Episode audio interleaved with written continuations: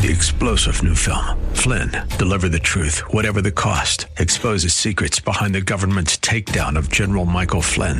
Flynn knew what the intel world had been up to. He ordered the first audit of the use of contractors. This set off alarm bells. He told the truth. He was the most dangerous person for Donald Trump to hire. They had to get rid of Flynn. Flynn, deliver the truth, whatever the cost. Available now. Watch it today. Go to salemnow.com. Salemnow.com. The following program was pre recorded, and the views expressed do not necessarily represent those of this station or its management.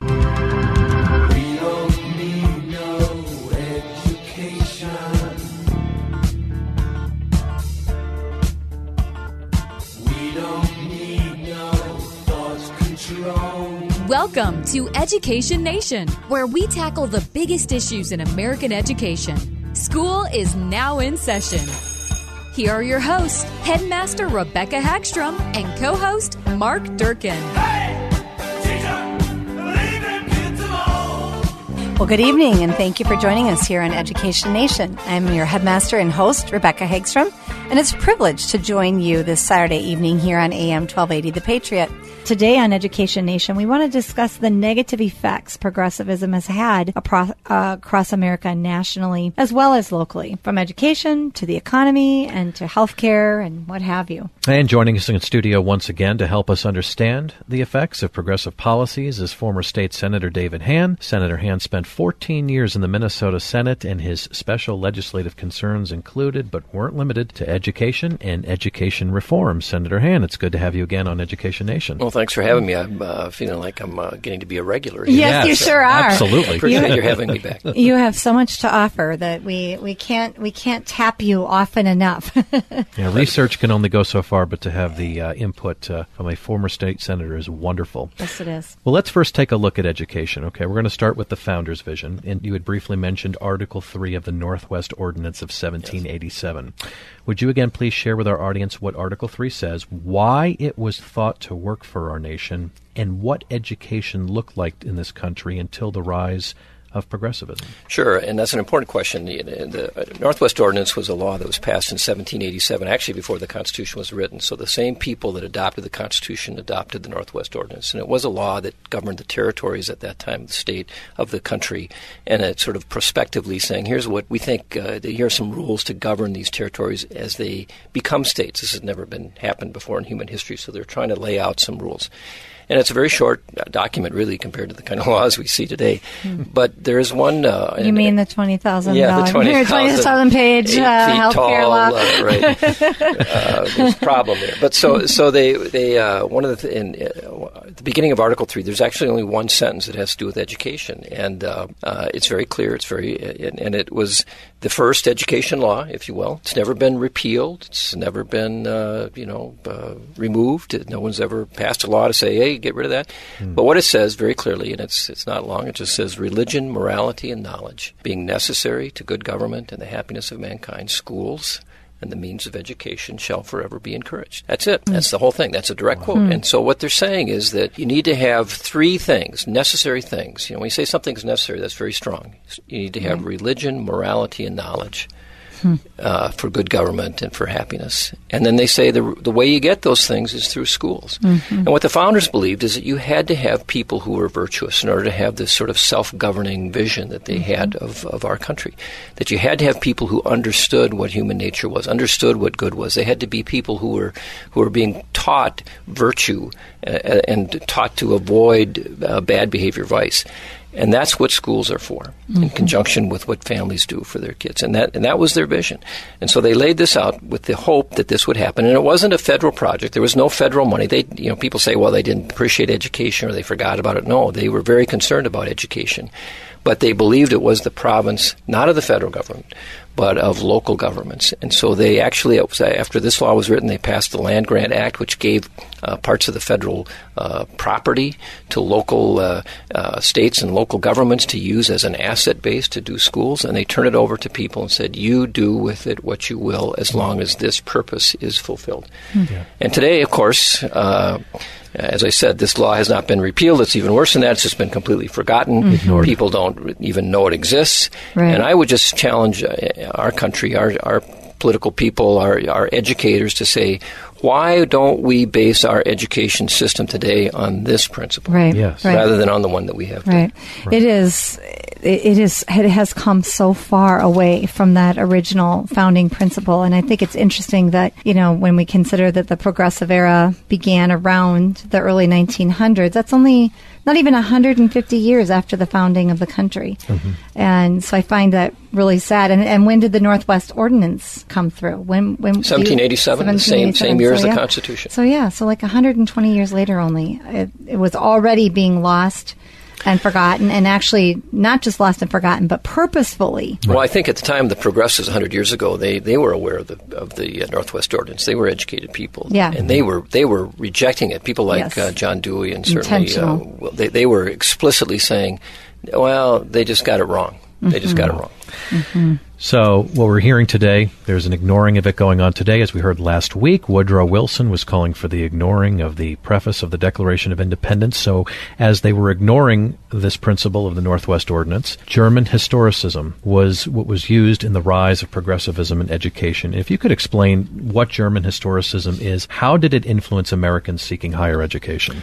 Well, it's a philosophy that really, I think, uh, Hegel was maybe the foremost proponent, but there are others, and, and it grew out of the late 1800s uh, in, in Germany, and it was this belief that history sort of had a was a force of its own.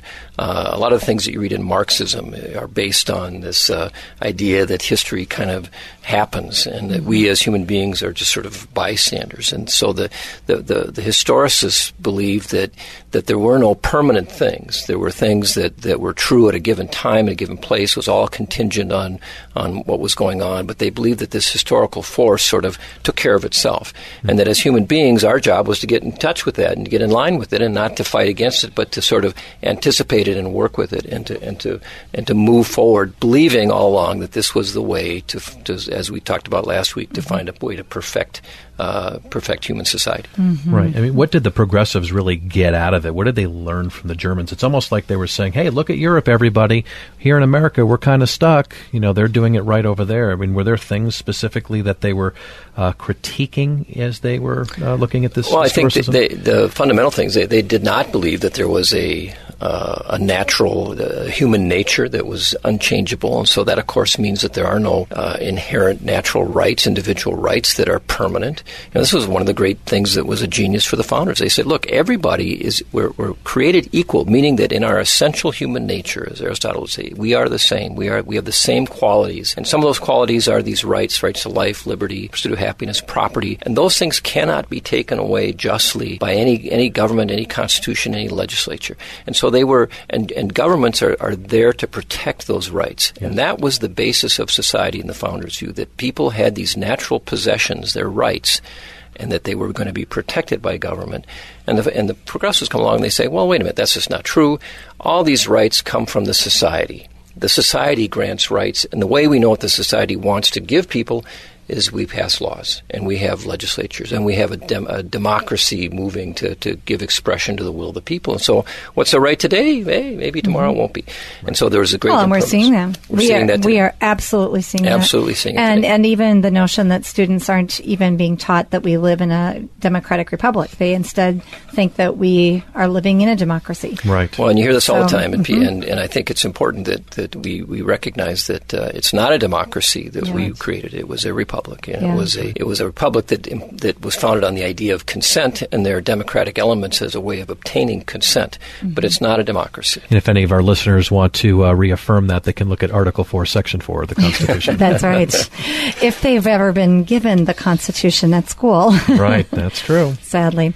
Uh, so, this notion of promoting German historicism throughout the nation's education structure actually was recognized as early as 1876 with the founding of Johns Hopkins University in Baltimore, Maryland. And the school was founded for the purpose of bringing German historical education. Prominent graduates include Woodrow Wilson, the future president, as we heard last week, and he would call for the removal of the preface or the preamble of the Declaration of Independence and the removal of the government's separation of powers. And another prominent graduate was John Dewey. You mentioned him just a little bit ago, um, Senator Hann. He was a philosopher and a major player in education reform. And we'll soon discuss what motivated him in education reform as well. And then we have Frank Johnson Goodnow. He was a prominent American educator as well and progressive intellectual. Became the president of Johns Hopkins University in 1914. He wrote an essay called The American Conception of Liberty, and he called for politicians to get on board by looking at what was going on in Europe. So, kind of an interesting, and you mentioned that a little bit brief, briefly there, Mark, as well. So, when we think about this German historicism, how do the proponents of school choice, Senator Hann, who want to stay away from that German historical thinking, keep the ball rolling to bring the necessary changes to education in the political sphere? Well, I think that's a good question, and, and part of it is uh, there has to be a restoration of. Uh, uh, uh, or answer the question who's in charge of education and it is not a project of the federal government it is not a project it is not a project that is centralized and and it really needs to be restored to and ask the fundamental question: What is the purpose? And I would argue that you go back and read the the uh, statement in the in the Northwest Ordinance and say this is the purpose of education, and then how do we get to that purpose? How do we inculcate these virtues that we think are needed in young people in order to be self-governing citizens under the model of uh, uh, under the ideas of the, of the Declaration and the model of the Constitution? How do we do that? It's not just going to happen. You have to prepare people to, to, to assume those responsibilities. So I think for school choice, the the effort has been, in my opinion, to allow people to to uh, choose schools that fit their uh, vision of education. And to move away from this this sort of uh, bureaucratic model that we have currently that says, well, we've got all these experts, these education experts in Washington who kind of lay things out, and then they pass it on to the education experts at the state, and they pass it on to the education experts at the school district, and then they just, you know, everybody is compelled by law to attend these schools, and they just and, it's it's not it, it's a it's a centralized vision of education that really instead of having the, the purpose be uh, uh, let's let's find out what is good and true and beautiful, it's more about how do we get people to acquire those skills that they need to gain wealth and power mm-hmm. in this nation. It's more and of so a factory it, model. It's it's mm-hmm. a complete mm-hmm. uh, turning on the head of, of a purpose of education. It is not about discovering right and wrong and true and good. It's all about uh, what are the skills that'll help me become rich and famous and powerful? Mm-hmm, mm-hmm. And we have to change that. I think I think yes. the school choice movement is the is the means by which those things can happen. I don't think it guarantees it. I mean, a lot of every every school choice, every school choice family is going to be choosing schools for their family, but it does open the door to permit more of that kind of education to mm-hmm. occur. And as it does occur, I think uh, more and more people will be attracted to it as we begin to experience some of the failures that we're seeing today in mm-hmm. our way our government works. Well, and you talk about the true, the beautiful, and the good, and that is, you know, just right out of the classical education playbook, and and and really that is how people were educated for you know centuries, dating all the way back to Greco-Roman times, and so I think what what that Northwest Ordinance say, was saying really reflected the type of education that that a classical education, which was the norm at the time, was producing. Well, they, they, they said even that if you read that, that uh, Northwest Ordinance, they, they say you cannot have good government, meaning the kind of government that they've envisioned. Mm-hmm. You cannot have that unless you have people who are educated in this way, mm-hmm. who understand right from wrong, who understand what is good and what is evil, who, who understand the importance of developing these virtues that allow us to be self-governing. They say if you don't do that, then you're not going to be able to have this. So I think as progressives look at this, they say, well, yeah, well, that's great. We don't want to have that. So mm-hmm. let's get away from choice and let's force everybody into these these uh, schools that we've created that don't teach any of that stuff. Because if they learn all that, they might not buy into the progressive right. vision. They might they might not think like they want them to think, right. and they might actually think. that was quite a quite a dig, but sadly, that is what we're seeing. We have college professors all over the nation saying the students are coming in they do not know how to think deeply. Well, who was it subjects. that we were talking about at the turn of the 20th century who said that? It was Rockefeller. Yeah. Who said, I'm looking don't want for. Them to. Right. We're looking for a field of, of, of workers, not mm-hmm, thinkers, essentially. Mm-hmm, so, mm-hmm. well, let's talk about John Dewey just real quick before we take a break. You know, he was a big time critic of the Declaration of Independence. We mentioned he was uh, a major reformer in education. In his 1935 essay, Liberalism and Social Action, he had stated, quote, the permanence of natural rights is a relic of a bygone era. The founders' interpretations of liberty were historically conditioned and were relevant only to their own time. They put forward their ideas as immutable truths, good at all times and places, and they had no idea of historic relativity either in general or in its application to themselves. Very much going along with what we're hearing from so many other people. It's that same train of thought. Well, it is time for a short break here on Education Nation. When we return, David Hann will share with us how progressivism has affected healthcare and the economy. Stay tuned.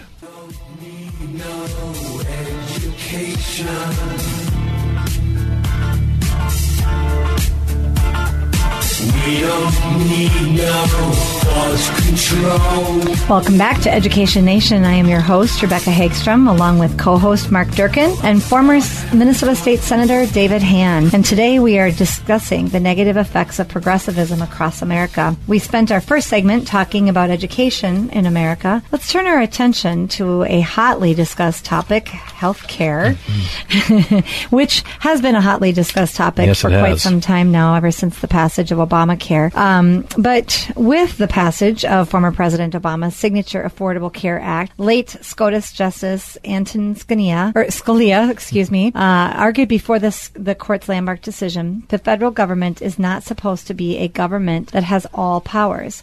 It's supposed to be a government of limited powers. If the government can do this, what else can it not do? Since then, Obamacare has been repealed and replaced, well, not fully, right. by the U.S. House, but isn't the potential replacement of one form of government run health care with another just as progressive an overhaul and intrusive? Well, I, yes. the short answer would be yes, you're right. It, it uh, you know, in, the, in the first place, uh, this idea that, that uh, and you hear many progressives, this is what Democrats call themselves today, progressives talk about, well, health care is a right. Health care is a right. And it isn't a right.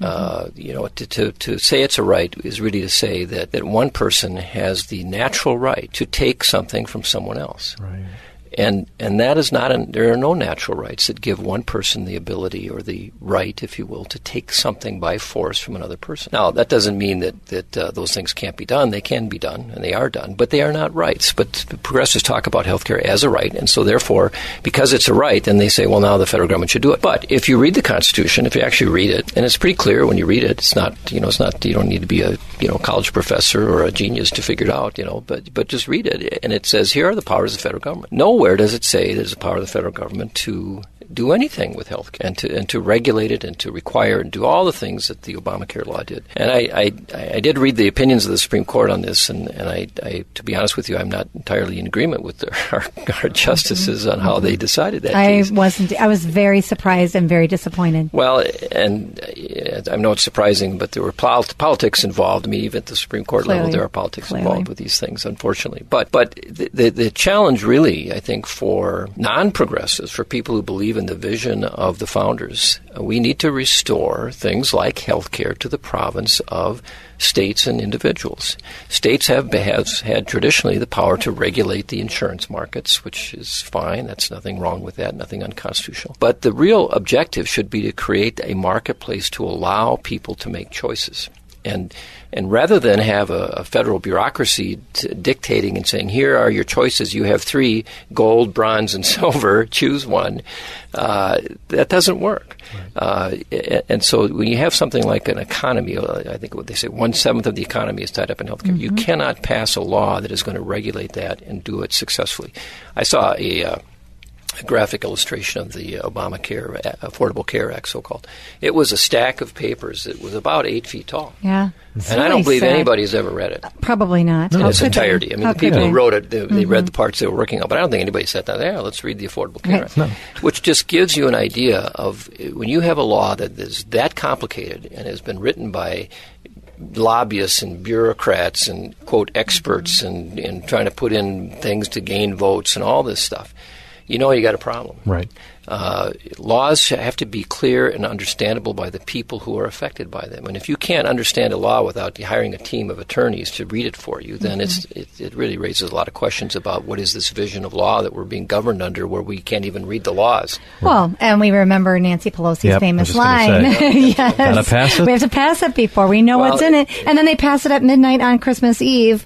Well, under it, a rule, well, right? It, go, it really what, goes the to special the, rule. It, yeah, the, yes. the uh, uh, what do they call it? The uh, uh budget. It was a budget uh, uh, way to make a, yes. what they call it, not consensus, but the something like that. Yeah. Oh, I'm sorry, but I don't remember the name of that rule either. But they they, they really went out of their way to pass this yes. completely along party lines at midnight on Christmas Eve, and uh, when nobody's with looking. Nobody, and I think it had only been been put out like the day before a 20,000 page document. Well, it's a, it's a, it represents a huge abuse of power and a triumph, of, if you will, of progressivism in this vision that we can do these things and give people what they want and to, and to in effect, run people's lives. But it is, it is the very opposite of this idea that we should be self governing. Uh, individuals should be empowered with and have the ability to make choices about their health care, about mm-hmm. their insurance. And it's the job, I think, of legislation, and it should be state legislation, not federal legislation, is to create the conditions to allow that market mm-hmm. to operate fairly. I, I, would often make analogies with people as we had this debate here in Minnesota about, you know, you've got uh, in this country and in this state, you've got this huge, huge, complicated food manufacture, production, distribution system, uh, all manner, variety of products, prices, uh, just unbelievable, unbelievable. And there's no uh, exchange governing all this how this works. People go to grocery stores and convenience stores and they go to open air markets and they buy whatever they want and they do all this. And people who have economic needs and they can't they, they get vouchers, you know, mm-hmm. to take and, and use those things to buy food. And it works just fine. We have the safest, uh, the most, uh, the richest uh, uh food distribution in human history. Mm-hmm. And it's not run by a federal exchange right. or a state exchange. Right, right. And so the model for healthcare should be more like that. Mm-hmm. Let there be rules to make sure there is not bad behavior and fraud, and then encourage the development of lots and lots of choices for people. I mean, why do we have uh, only three kinds of insurance? I mean, why, why can't right. you choose to have insurance that doesn't require mm-hmm. hair replacement therapy? Right. You know, we, have got yes. mandates put on insurance that mm-hmm. that dictate uh, what it has to be covered, which of course translates into higher, higher, cost. Right. Higher cost. Absolutely. So the vision here, and I think Republicans are in many cases as guilty as Democrats with this, is not to take something that is a an enactment of a progressive vision for how government should be done, and then replace it with what Republicans may think is a little better mm-hmm. uh, way to do that. What we really should be stri- striving for is a return to the marketplace, which really is freedom, allowing people to be free. We should not be saying, here's the new plan. We should be saying, here's the path to freedom and choices that individuals need to make. And so interestingly, um, people unfortunately see that freedom almost they don't value it. They want to be taken care of. And then when Republicans or you know, maybe there's some Democrats too, I don't think many, would try to go back to a more free market principled uh, form of healthcare. They get lambasted as as lacking compassion and not caring about people and you know throwing grandma off off the off the cliff well, you know you remember that famous um, well that's what they yeah media they, ad and and so even if you really believe as I do, that the free market really is a better solution for healthcare. I used to work in healthcare and I, I worked with people who used to work in socialized systems and they said it was a disaster. People waiting lists and yes. people not getting the tests they need and and so I firmly believe in free market when it comes to healthcare, but how do we avoid that label? How do you get that point across to people without because of the era we live in. And as I said last week, we talked about the assimilation. People just kind of they take on these ideas as though they're factual when really they're not. Well, and there has to be a continual uh, push against this and a fight back. And, and, a lot of people on the left, the progressives, they all say, well, you know, since healthcare is a right, which it isn't, but they say it's a right, and because it's a right, people should have it for free.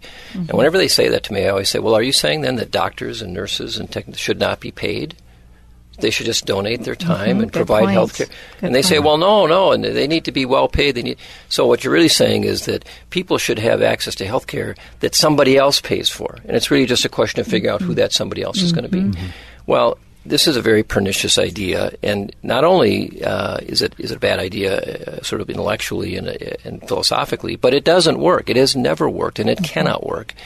And when people say, well, we can't have this governed by a free market, I think our response has to be, well, free markets always work. They mm-hmm. always work. That doesn't mean unregulated. You know, free mm-hmm. markets ca- mm-hmm. can and ought to be regulated to make sure that there's not fraud and bad behavior. But it is the only way when you have something that's very complicated to allow for the kinds of uh, results that people want. Not, and especially in healthcare, we are all different. We all have unique needs. We all live our lives differently. We do things you have to give people the ability to make choices that are right for them. And there is no Yes. plan that you can devise that has the ability to, to do that for every individual. Right. And that, that's the that's the fellow. It's a utopian vision that somehow we can create this model that is going to work for everybody. Mm-hmm. Well, it'd be kind of like saying, well, we're going to create this one menu of food, and we're going to make the entire country Right. eat, Eat the same menu every day. And just think how efficient that would be. It would You be know, so efficient. Tuesday would be Brussels sprouts So day, boring. and, and uh, Wednesday would be pork. chop. You know, just Right. Mm-hmm. it would. Be, it's just ludicrous to think this. But this is what, again, progressives do not trust the ability of human beings to make those decisions, and they don't trust the ability of people to govern themselves. Right.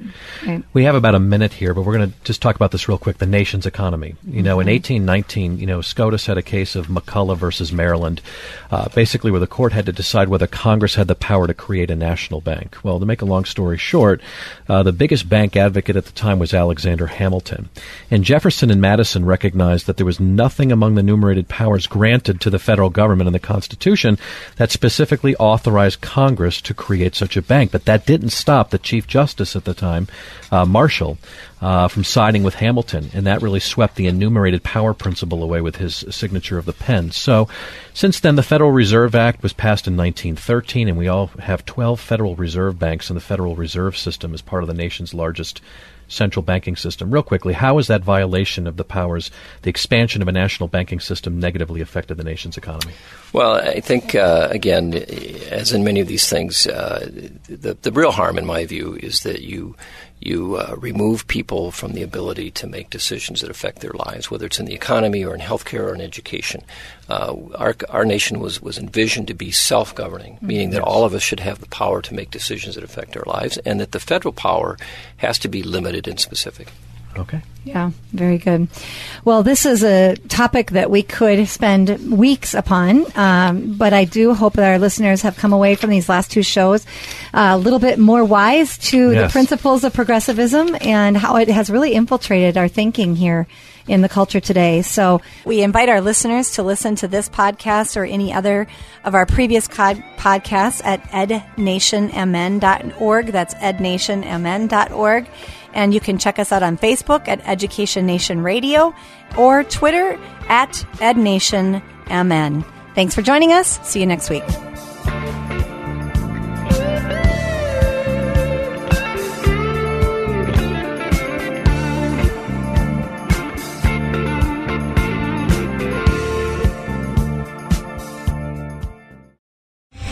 Three star general Michael J. Flynn, head of the Pentagon Intelligence Agency, knew all the government's dirty secrets. He was one of the most respected generals in the military. Flynn knew what the intel world had been up to. He understood its funding. He ordered the first audit of the use of contractors. This set off alarm bells. The explosive new documentary, Flynn, Deliver the Truth, Whatever the Cost, uncovers the facts behind this scandal. Flynn told the truth. He was the most dangerous person for Donald Trump to hire. I find out the worst enemy that I'm going to face in my life is right here in America. They took my assessment and they wanted me to change it. And I was like, I'm not changing it. They had to get rid of Flynn. With in depth interviews, archival footage, and never before seen personal records of the man behind the headlines. I just felt like I was drowning. Flynn, Deliver the Truth, Whatever the Cost. Available now. Watch it today. Go to salemnow.com. Salemnow.com.